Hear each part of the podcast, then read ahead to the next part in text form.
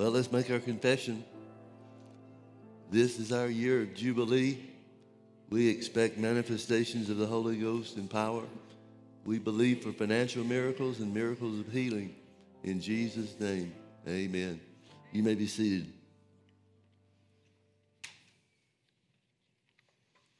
We want to continue with the uh, series that we've been teaching for the last several weeks Steps to Answered Prayer. And we're using as a text scripture John chapter 15, verses 7 and 8. Jesus, speaking to his disciples, said, If you abide in me and my words abide in you, you shall ask what you will, and it shall be done unto you. Herein is my Father glorified that you bear much fruit, so shall you be my disciples. Jesus is talking about a place of fellowship with God the Father. And I use the word fellowship instead of the, word relationship because every child of God, every person that accepts Jesus as their Lord and Savior, is in a relationship with God. Now, what we do with that relationship is entirely up to us. We can develop that uh, relationship or increase our fellowship with Him according to our own desires, according to our choice and our will. So Jesus is saying here, if you abide in him and his word abides in you, that the, the word abiding in you had been left out, then we could say that everybody that's in a relationship with God, everybody that's been saved by the blood of Jesus, would have a prayer life a dynamic prayer life where your prayers were always answered. But he put a qualifier in there. If you abide in me and my words abide in you, you shall ask what you will and it shall be done unto you. God wants your prayers answered. Notice it says, Herein is my Father glorified that you bear much fruit. God wants us to bear fruit. He wants us to have a dynamic prayer life. He wants us to have our prayers answered. So, in these steps to answered prayer, the first step is decide what you want from God. And then find scriptures that promise you that, that whatever it is you desire. Next, we need to put make sure that those words, the scriptures that promise us what we desire, make them a part of us, meditate in them, speak them to ourselves to establish the truth of the word in our hearts.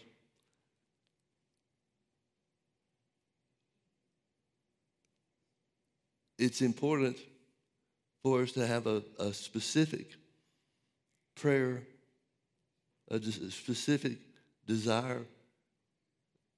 I know a lot of people just seem to have the idea that whatever God wants for you, He's just going to make it happen. But the Bible doesn't teach that. The Bible doesn't teach that God just takes care of us and gives us whatever He wants us to have. Notice how many times this word you is used in John 15, 7.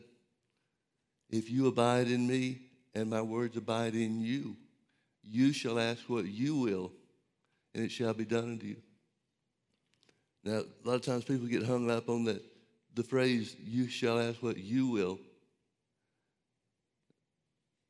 But, folks, if you found scriptures that promise you what you desire, if you found ammunition against the devil to be able to stand strong in faith, then you're not going to be asking for anything outside the will of God. God's word is his will.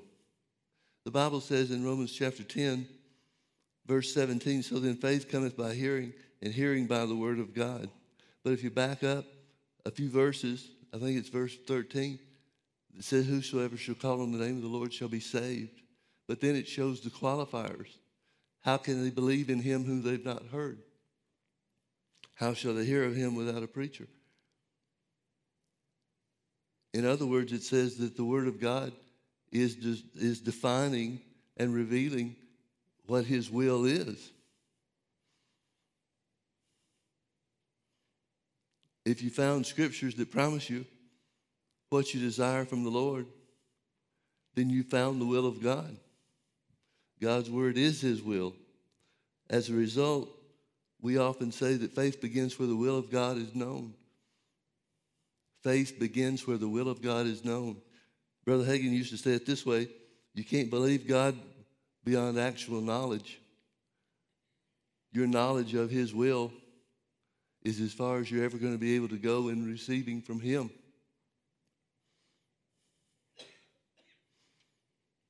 Faith begins where the will of God is known. Now look with me to Hebrews chapter 11. Hebrews chapter 11, verse 6 is a very important scripture. It says, Without faith it's impossible to please him. For he that cometh to God must believe that he is, and that he is a rewarder of them that diligently seek him. If faith begins where the will of God is known, then we could substitute for this word faith the will of God. Without the will of God, without knowledge of God's will, it's impossible to please Him because you'll never be beyond, you'll never believe beyond actual knowledge of the will of God for your life. So without faith, it's impossible to please Him. Therefore, it means without knowledge of His will, it's impossible to please Him. Now, why is it impossible to please Him without that? Notice it says, God requires those that come to Him to believe that He is and that He's a rewarder of them that diligently seek Him. It's impossible to please God without faith because it's impossible to receive from God without faith. And God is a rewarder of them that diligently seek Him. Folks, God demands faith from us for one and only one reason, and that is because without that faith, it's impossible to, it's impossible to receive from Him. Now, in James chapter 1, James picks up on this.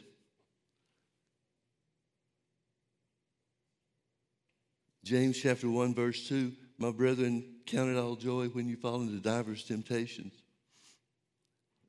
couple of things first. This book of James is the first letter that was written to the church. It was given to the church before the four gospels were written, before any of the letters to the churches, before any of the books that Paul wrote or the letters that Paul wrote. This is the earliest recorded scripture of the New Testament that the church has record of. Now, James, who was the half brother of Jesus and the pastor of the church at Jerusalem, church history tells us that James, that Jesus appeared to James, and as a result, established him as the pastor of the church at Jerusalem. So James is writing in the first generation of the church. And the first thing that he talks about is the trouble that they're experiencing. My brethren, count it all joy when you fall into divers temptations, knowing this, that the trying of your faith worketh patience. But let patience have a perfect work, that you may be perfect and entire, wanting nothing.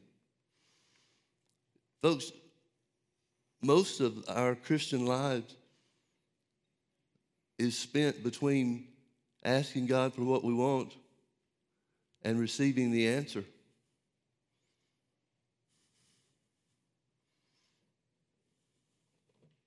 It doesn't take long to pray the prayer of faith, but sometimes it takes a long time for that faith to be realized and for us to have the results.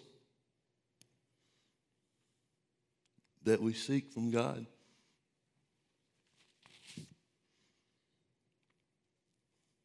Most of our Christian life is lived between, I believe I receive, amen, and when we have the results that we've sought God for. 1 Timothy chapter 6, verse 12, Paul said it this way. He's writing to Timothy, and he says, Fight the good fight of faith. Lay hold on eternal life. Fight the good fight of faith. Our Christian lives should be a fight of faith. No, we're not fighting with God over it. We're not fighting with God over the possibility or the determination to receive an answer for our prayers. God's not our obstacle. He's not our enemy. He's not the hindrance.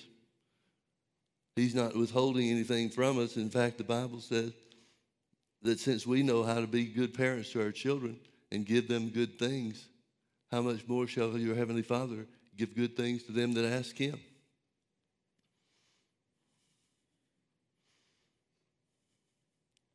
But we've seen several times in the scripture where prayer answers were held back, not because of God, not because of God's doing, but because the, the devil and evil spirits come alongside us in our Christian walk and try to convince us and pervert the will of God, convince us that God doesn't hear and answer prayer or at least that he doesn't hear and answer our prayer. Now, in James chapter 1, I want you to notice this again. My brethren, count it all joy when you fall into divers temptations, knowing this, that the trying of your faith worketh patience. But let patience have her perfect work, that you may be perfect and entire, wanting nothing. If any of you lack wisdom, let him ask of God that giveth to all men liberally and upbraideth not and it shall be given him. But let him ask in faith, nothing wavering. For he that wavereth is like a wave of the sea driven with the wind and tossed. For, not, for let not that man think that he shall receive anything of the Lord. A double minded man is unstable in all of his ways. Now, folks, I want you to realize that there's a progression that takes place in these scriptures. He starts off by saying, The trouble the affliction, the adversity that we find ourselves em- embroiled with in our Christian walk, our daily walk with God, It's just the way things work. The devil is an equal opportunity destroyer. And the devil's going to try to hinder us from our walk with God, try to hinder us from getting answers to our prayers try to hinder us from believing that God's with us and on our side. So then he, he speaks of asking for faith, or asking for wisdom, excuse me.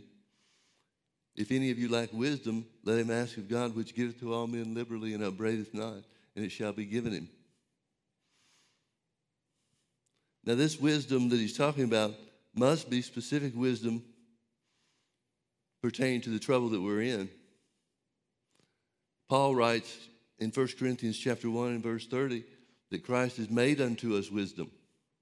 In other words, Paul is talking about the fact that once we come into the kingdom of God, once we come into the family of God, then wisdom is imparted to us, is made available to us, just like the love of God is shed abroad in our hearts. But here, James is talking about a different kind of wisdom. The wisdom he's talking about must be a wisdom where we seek and find what we're supposed to do in the present trouble that we're in. And when he talks about that, he speaks of how faith is necessary to take hold of the wisdom that we need for our present trouble. Verse 6, it says, Let him ask in faith, nothing wavering. For he that wavereth is like a wave of the sea driven with the wind and tossed. But let, let not that man think that he shall receive anything uh, from the Lord. Notice he goes from talking about wisdom in your specific trouble to wisdom that reveals that anything that we receive from the Lord comes by faith. Faith is necessary to receive anything and everything from God. What can you identify in your Christian walk that you receive from God without faith? At the very least, the only possible thing that we can point to receiving from God without faith is something that God, by His own mercy, initiated to bring into our lives just to show us and reveal to us how much He loves us and what a good Heavenly Father He is. Every other thing that we can identify that God has done for us or brought to us in our Christian walk has always come through faith. Faith is the only way that we can receive from God. Without faith, it's impossible to please Him. For he that cometh to God must believe that He is, and that He's a rewarder of them that diligently seek Him. God desires so much to give to you and me that He is displeased when, through a lack of faith, He cannot give to us.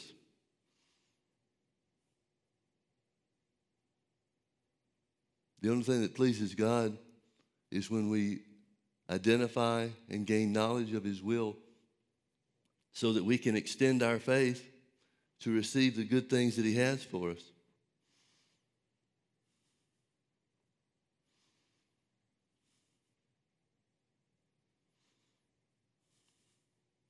So Jesus tells us again in John chapter 15, verse 7 if you abide in me and my words abide in you.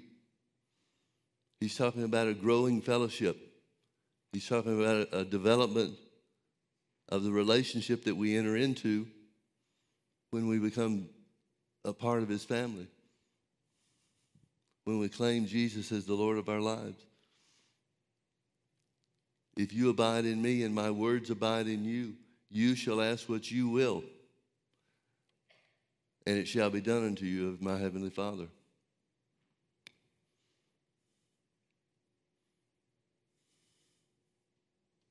Now, Jesus talks about this in Mark chapter 11 after he cursed the fig tree and the disciples bring it to his attention the next day, how the tree is withered up, withered up from the roots and it's a dead tree. Jesus identifies that faith was the means or the method by which this tree died. So he tells them, have faith in God or have the faith of God. I like to look at it as the God kind of faith. And the Bible says that we have received a measure of the God kind of faith, the same kind of faith that created the universe. Now, folks, our faith certainly is on a different level and a different plane than God's faith. But other than measure, the measure of the faith of God and the measure of faith that we've developed in our own lives. That's the only difference between the God, the faith that God used to create the universe and the faith that we use to operate in our Christian walk.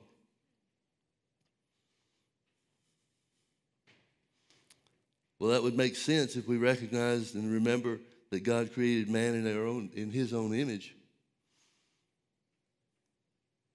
And created in, in his own image for the purpose of exercising authority and dominion in the earth.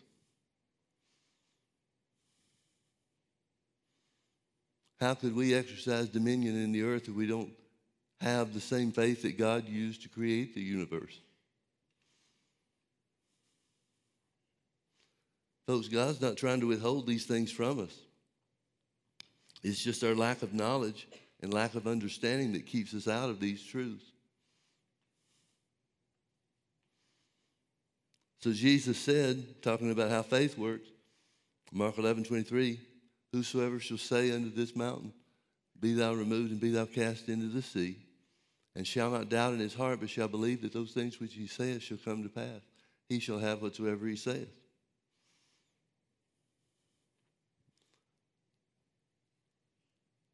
Faith is believing with the heart and confessing with the mouth.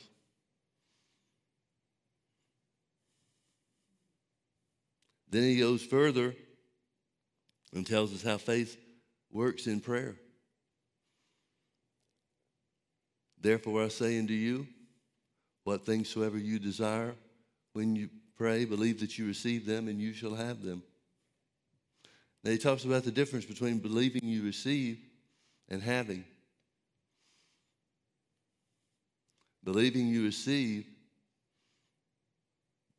is taking the resources of heaven and of the spirit realm and bringing them into reality. Having is the physical reality of the thing that you desired and the things that you prayed for. But there's a phrase that Jesus uses here in Mark 11 24 that I think every Christian should incorporate into their Christian walk. And that's the phrase, believe you receive. I see people try to change the wording of what Jesus used in Mark 11 24 and say it in their own way. And they never have the same success with it as when you use the words that Jesus said. Jesus said that we are to believe that we receive when we pray. In other words, to believe that God heard us and answered our prayer. Now, I want you to turn with me to 1 John chapter 5 because the, this is an important revelation. 1 John chapter 5 verse 14. And this is the confidence that we have in him that if we ask anything according to his will, he hears us. Now notice that phrase if we ask anything according to his will. Much of the church world takes scriptures like this and prays, if it be thy will, in just about everything that they talk to God about. Now we see in the Garden of Gethsemane, on the night that Jesus was betrayed, that he prayed according to the will of God. He prayed something similar to this. He said, Father, if it be possible, let this cup pass from me. Nevertheless, not what I will, but thy will be done. Now, folks, it was possible for it to pass from him. It was possible for Jesus not to take upon the judgment of mankind and the judgment of sin. Now, if he hadn't taken it upon himself, then we wouldn't be able to have salvation. There would be no hope for mankind. Every individual, upon their physical death, would, pray, would pay the price of eternity for our wrongdoing. So when Jesus prayed, if it be possible, let this cup pass from me, he could have changed everything and ended the plan of redemption at that moment. But he knew that he was there to do the will of the Father. He knew that's the reason why he came to the earth. So he added to that, nevertheless, not my will be done, but thy will be done. Now, folks, where else do we see Jesus praying that prayer? We see him praying it in the Garden of Gethsemane, and it's clear to see why he prayed it there. He knew the punishment that he would have to bear was almost without understanding. But when he stands before Lazarus' tomb, does he pray, If it be thy will, let Lazarus come forth?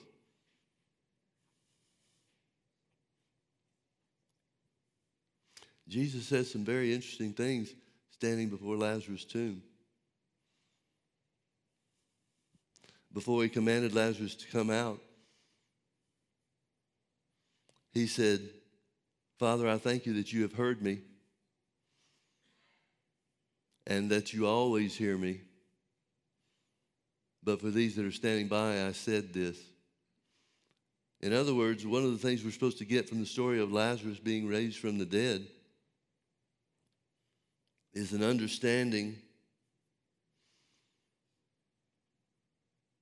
that Jesus always was heard by his Father. Now, did I leave you in 1 John chapter 5? Let's read this again. Verse 14 This is the confidence that we have in him that if we ask anything according to his will, he hears us. When Jesus said, Father, I thank you that you hear me always, then Jesus is identifying that he always prayed according to the will of the Father.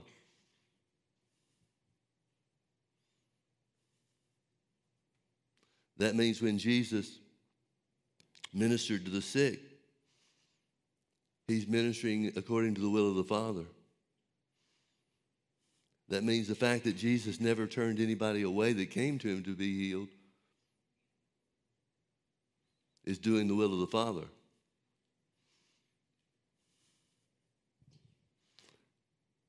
Folks, I think it's important that we make a differentiation between the fact, and it is a fact, that there were people in Jesus' ministry that were not healed. In John chapter 5, for example, when Jesus went to the pool of Bethesda and he healed the one man that was too slow to get in when the angel would come down and trouble the water, you remember? He, he asked, Jesus asked him, Wilt thou be made whole? And he complained that he didn't have anybody to put him in the water fast enough so that he could receive what he wanted from God. Jesus told him, Rise, take up your bed, and walk. And he did. And then the Bible says that Jesus conveyed himself away, a multitude being in that place. In other words, Jesus left a lot of people that were sick laying by the pool of Bethesda. So there were cases and situations, same thing happened, or a similar thing happened in Mark chapter 6 when Jesus was in his own hometown of Nazareth. They refused to believe. And so Jesus was not able there to do any mighty work. He didn't heal any cripples. He didn't cleanse any lepers. He didn't open any blind eyes. And he marveled at their unbelief. It says he could there do no mighty work. It doesn't say that he wouldn't, it says that he couldn't. He could there do no mighty work, save that he laid his hands upon a few sickly folks, a few folks with minor ailments, not too much wrong with them. But he marveled because of their unbelief. Well, here, here's the whole town full of people. We don't know how many sick people there would be, but we would certainly expect there to be some. And Jesus was unable because of their unbelief, not because of God's will, but because of their unbelief, he was not able to manifest the healing power of God for the, on their behalf. So there were people in Jesus' ministry that were not healed. But there's never a case where somebody came to him for healing that failed to receive. There's not one instance of anybody by determination of their own will that came to receive from Jesus healing for their physical body that Jesus said, No, it's not God's will for you to be healed. Healing is always God's will. God is no respecter of persons and he cannot change. So, what he wants for one, he wants for all. The blessings of God that he wants for one are the blessings of God that he wants for all. So this is the confidence that we have in him. 1 John 5 14 says that if we ask anything according to his will, he hears us. And if or since we know that he hears us, whatsoever we ask, we know that we have the petitions that we desired of him. Now let's break that down a little bit into steps. If we know that God hears us when we pray, then according to the scripture, we can know that we have the things that we've asked Him to do. That's why this first step of answered prayer, deciding what you want from God, and find scriptures that promise you those things, and get those scriptures down on the inside of you, and be ready to use them against the devil when he comes.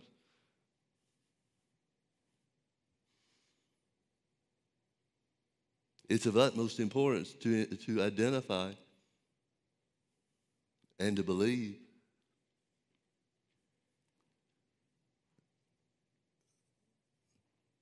that we know the will of God and speak the will of God in prayer.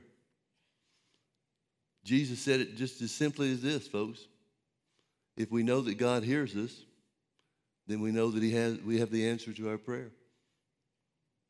Well, how are we going to know that He hears us? When we've prayed His will or prayed according to His will. Now, that's not the, the process of just throwing a prayer up there and hoping that God hears it because we've stumbled onto His will.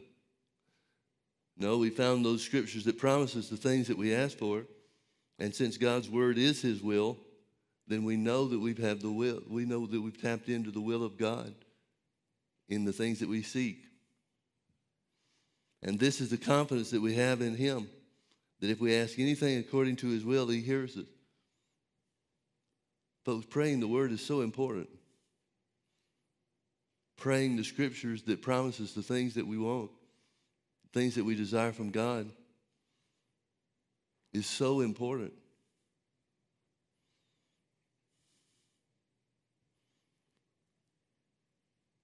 This is the confidence that we have in Him.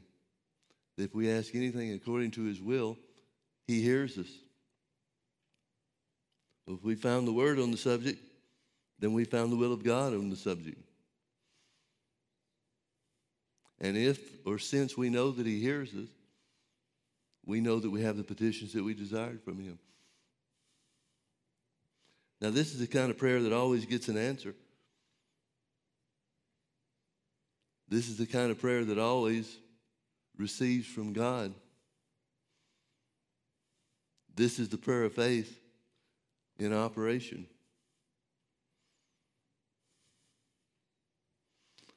So, step two, then, after we found the scriptures that promises the things that we want, step two is to ask God for what we want and believe that we receive them when we pray. In other words, believe that He's heard us because we've prayed His will, and believe that the answer is on its way. We don't yet see it. We can't identify in physical reality that what we prayed for is ours. But by faith, we believe that we receive it.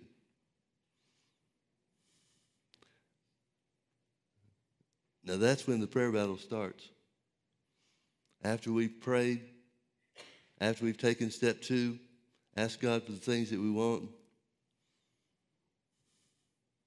and believe we receive it when we pray, that's when the prayer battle begins.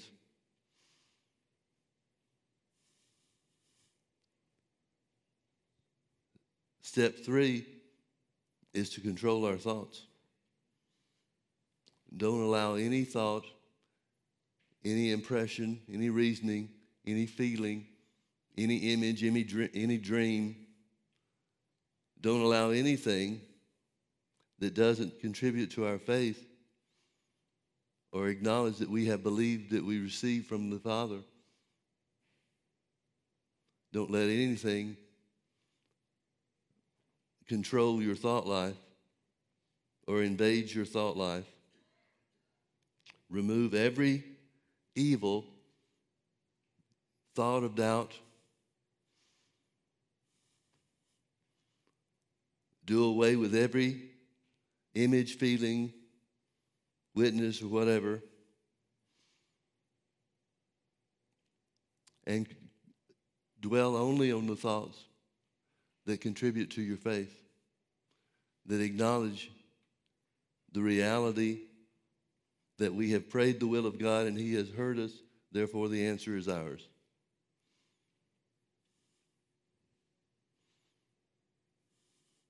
Now, the Bible tells us that the devil has only one means of attack,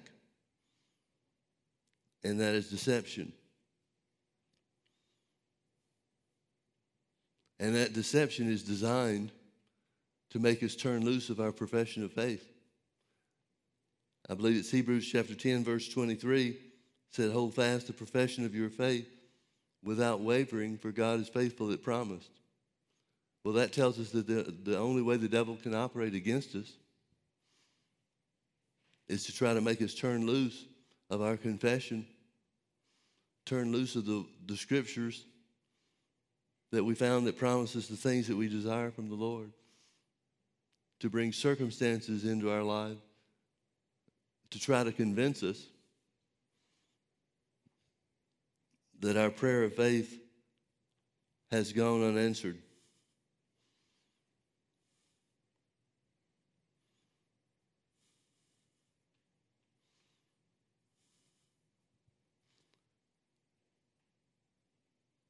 So, what do we do?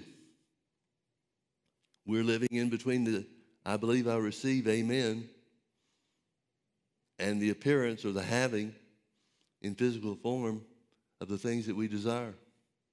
What do we do? Well, the Bible says in Romans chapter 4 there were two characteristics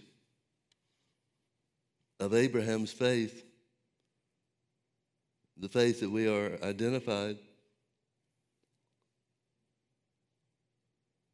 to follow as our example.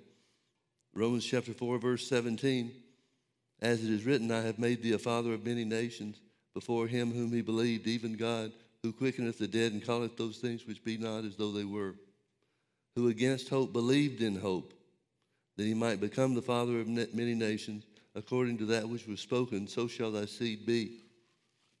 And being not weak in faith, he considered not his own body now dead when he was about a hundred years old, neither yet the deadness of Sarah's womb.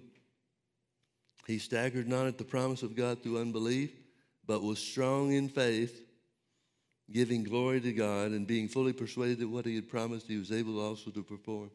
And therefore it was imputed unto him for righteousness. Two characteristics that the Bible identifies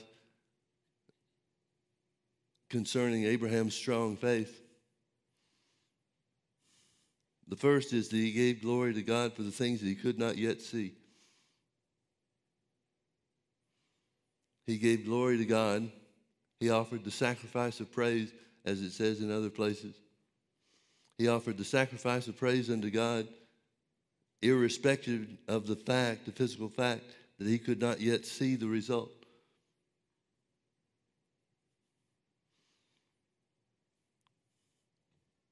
Then the second thing it says he became fully persuaded that what God had promised he was able also to perform.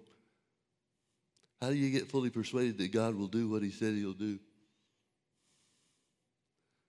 Folks, there's only one way you can do that, and that is by continuing to profess the truth of the scriptures that you found that promise you the thing that you asked for. Maintain constantly the fact that God is faithful and able to get your answer to you.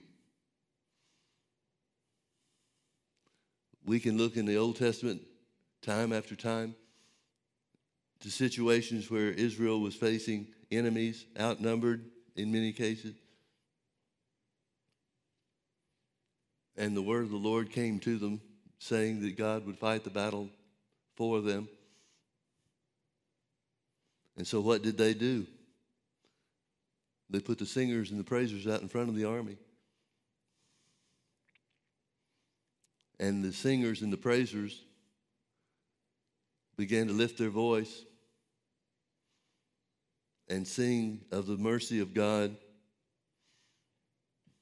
And the Bible says when they began to sing, the Lord set ambushments, and the enemies of Israel fought against each other and killed every last one of them.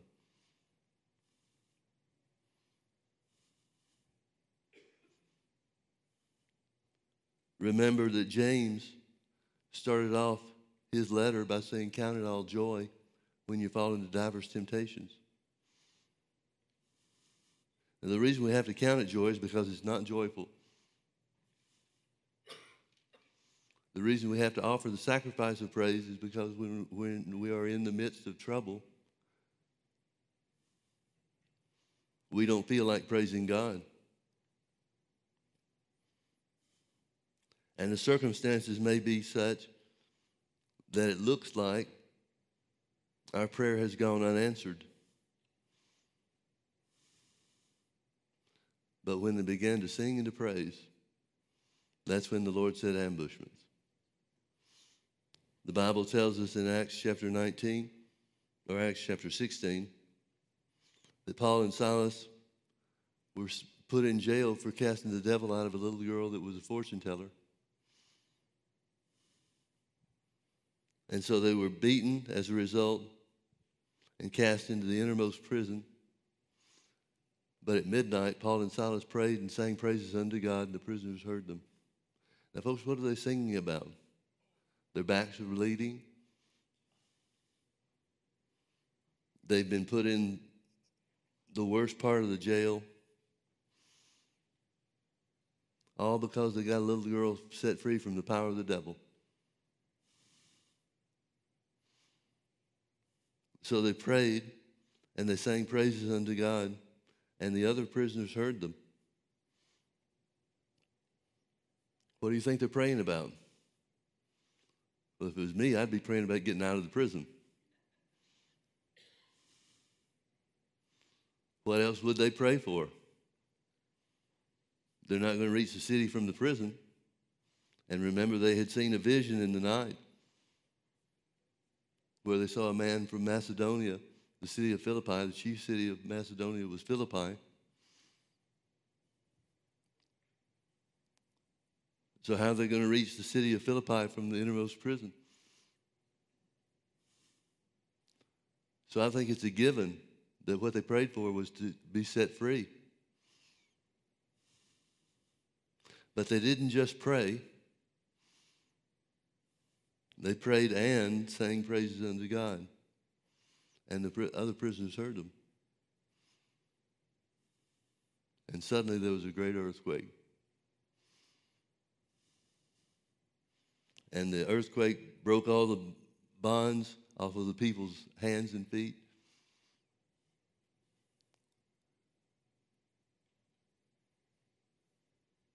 The earthquake set them free. Folks, most of the time, earthquakes that we're familiar with don't bring about positive results, but they bring forth destruction. But not this earthquake. This earthquake was targeted to cause chains to fall off people's hands and feet. It opened the prison doors. And the jailer realized what was going on and came down to where they were. And even though the people, the prisoners, all the prisoners' bands were loosed, chains were broken, nobody has moved in any form whatsoever. Everybody's just sitting there waiting to see what these two guys are going to do next.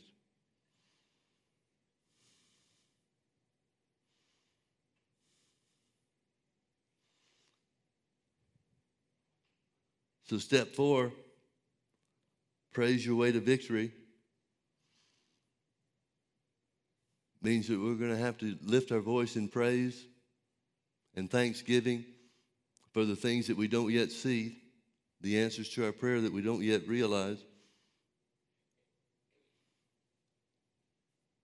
And, folks, that's the pattern for the Christian walk. We are supposed to be a people of thanksgiving. And the reason for that is because of the things that we desired from God. We found scriptures that promise them to us. We're convinced of His will because we found those scriptures. We make those scriptures a part of our innermost being. We meditate in those scriptures. We realize and recognize that the ammunition, these scriptures are ammunition to protect us from when the devil comes and tries to bring thoughts and evil thoughts to us. We pray and ask God for the things that we desire and believe that we receive them when we pray. From that point, everything about our lives, everything that the devil does and influences in our lives, becomes a matter of controlling our thoughts, only thinking on those thoughts that contribute to our faith, only thinking of those thoughts or entertaining those thoughts that magnify the faithfulness of God. And then step four is that we live a life of thanksgiving and praise. And that's what Paul calls the good fight of faith.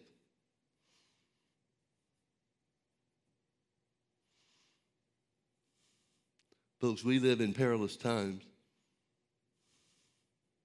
We live in times that are strength reducing or intended to be strength reducing times.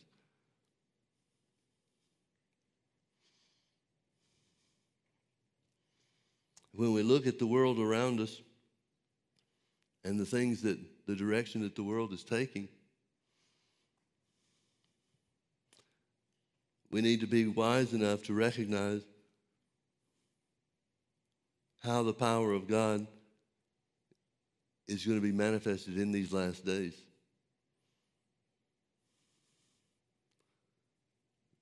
In 2020, during the COVID outbreak,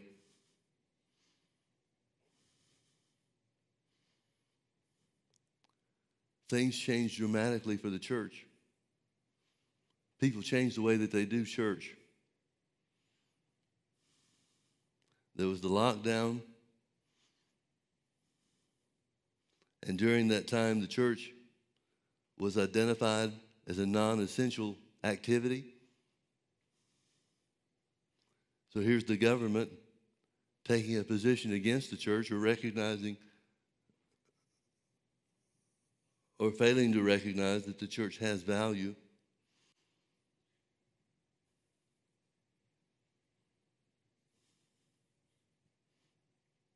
And there were a lot of things that were identified, a lot of things that were revealed during the COVID pandemic. We found out what people would put up with. We found that people would follow the government's dictates, even though it interfered with their daily activities.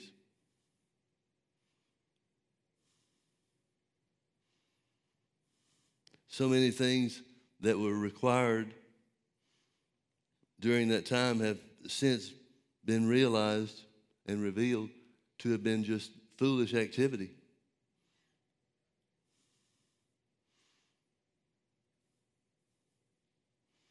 This social distancing thing.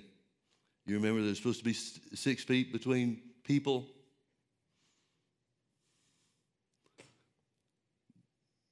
The CDC has admitted that that was just a random number.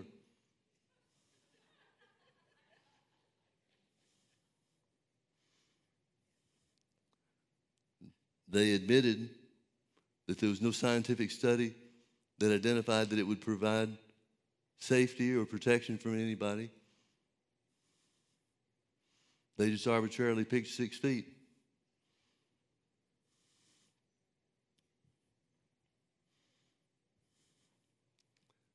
The same CDC and World Health Organization did something very similar with the mask mandate.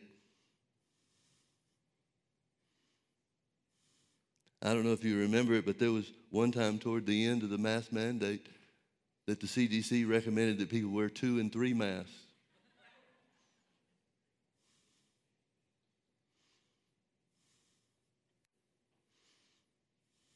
There has never been a study before or since that concluded that masks provide any benefit whatsoever or any protection whatsoever from the COVID virus. And the reality is, if you can breathe through the mask, then the mask is not stopping the virus. It's like building a chain link fence to keep out mosquitoes.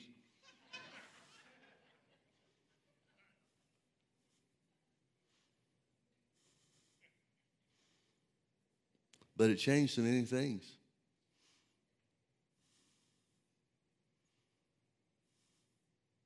In Europe, less than half the churches that existed before the COVID pandemic opened back up at all. Folks, these things were orchestrated and purposely directed by the devil.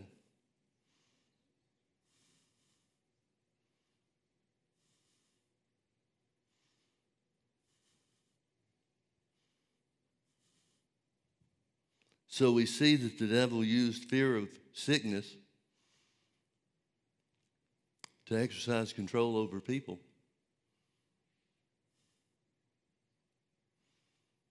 But what do you think then is going to be one of the means and methods whereby the Holy Ghost manifests himself in the last days, if not concerning healing for the physical body?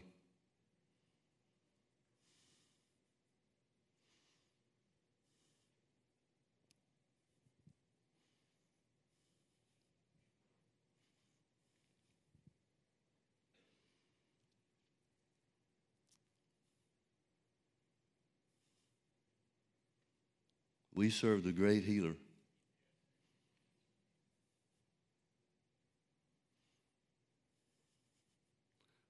Folks, I want to encourage you to begin confessing scriptures of power over fear.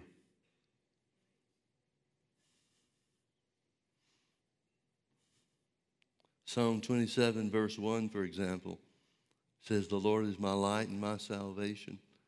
Whom shall I fear? The Lord is the strength of my life. Of whom shall I be afraid?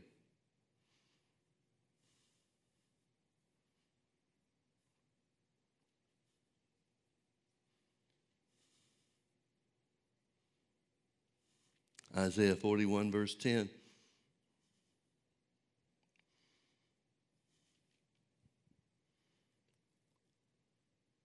Speaks of the Lord upholding us with the right hand of his righteousness, strengthening us, keeping oppression from us because we don't fear. The last day church has to be a bold church. The last day church has to be a church that knows what it knows and is sure of what it believes.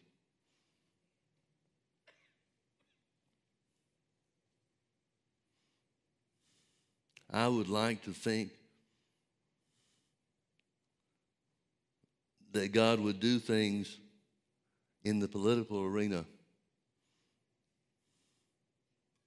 to bring our country back to the place of freedom that it used to be. But I don't have any confidence in that. I'd like to think that it happens, and if it does happen, I'll be one of the greatest cheerleaders for the for the completion of it. But I don't have any confidence in man. I don't have any confidence in politicians. I don't have any confidence even in the politicians that might represent my statement of beliefs. But I tell you what I do have confidence in the name of Jesus. And I am looking forward to and firmly believe that the power of the Holy Ghost will be seen and shown to be greater than the power of anything the devil could or possibly possibly could do or claim to do.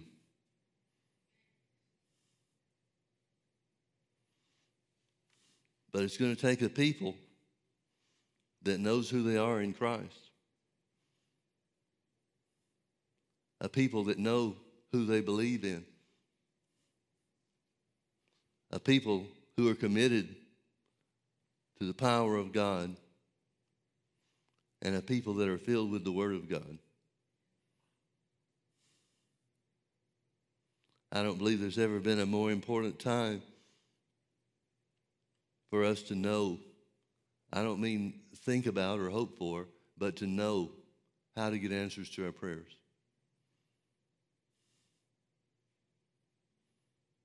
If you abide in me and my word abides in you, you shall ask what you will, and it shall be done unto you. Herein is my Father glorified that you bear much fruit. So shall you be my disciples. Let's pray. Father, we worship you. We thank you for your goodness and your mercy.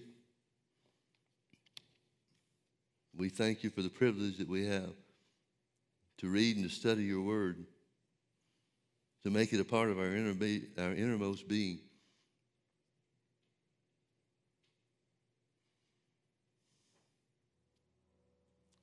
We thank you, Father, for protecting us. Your word says that you know what we have need of before we ask. But you've taught us how to ask in such a way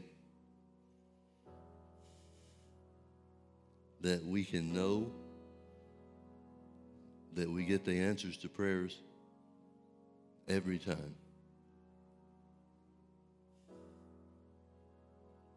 Father, strengthen us.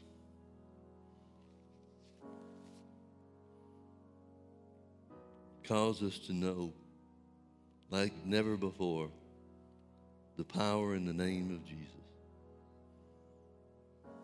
For it's in his name we pray. Amen. Amen. Let's make our confession one more time before we go. This is our year of Jubilee. We expect manifestations of the Holy Ghost and power. We believe for financial miracles and miracles of healing in Jesus' name. Amen. Amen. God bless you, folks. Have a great day.